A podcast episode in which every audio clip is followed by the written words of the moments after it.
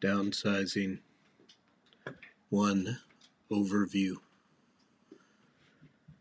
Take a deep breath and let it out. Allow it to join with the wind softly shaking the old fur's dangling limbs as the dog in the yard sniffs the air, considers barking, and stops. Two, the cauldron. Take a deep breath and let it out.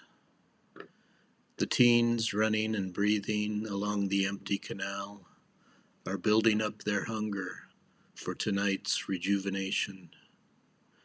The dog, too, will eat and sleep.